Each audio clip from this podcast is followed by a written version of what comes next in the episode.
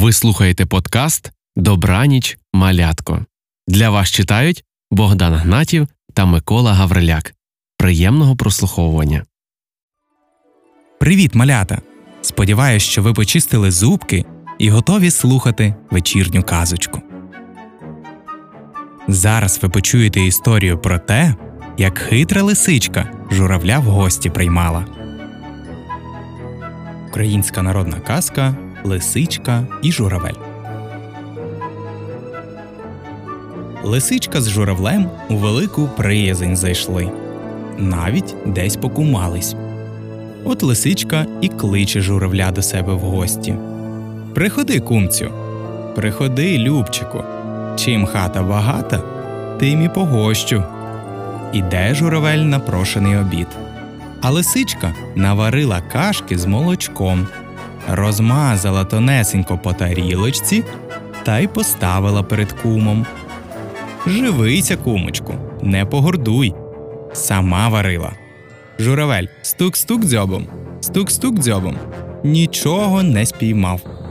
А лисичка тим часом лиже та й лиже кашку, аж поки сама всю кашку не з'їла. А коли кашки не стало, вона й мовить: «Вибачай, кумочку, більше не маю чим вас гостити». «Спасибі і за те», – пісним голосом промовив журавель. «А ти б, кумонько, до мене завтра в гості прийшла». «Добре, кумочку, прийду, чому не прийти», – мовить лисичка. На другий день приходить лисичка, а журавель наварив м'яса, бурячків, фасольки, картопельки накришив. Усе те дрібними шматочками зложив у високе горнятко з вузькою-вузькою шийкою та й поставив на столі перед лисичкою. «Живися, кумонько, не погордуй, моя люба», – припрошує журавель.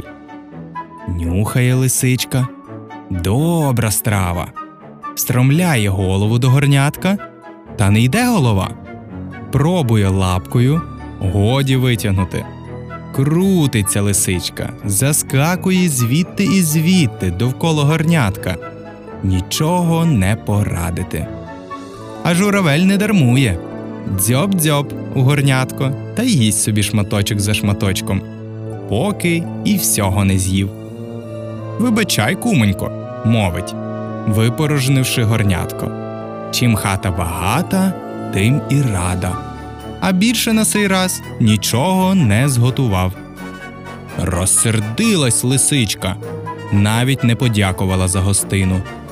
Вона, бачте, думала, що на цілий тиждень наїсться, а тут прийшлось додому йти, облизня спіймавши.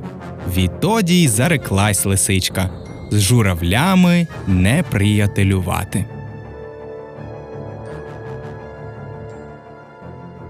Дякую вам, дітки, за те, що так уважно слухали казочку. Сподіваюсь, що вона вам сподобалась і ви її запам'ятали. Завтра можете розповісти її комусь з своїх друзів. А зараз я бажаю вам солодких та кольорових снів. На добраніч!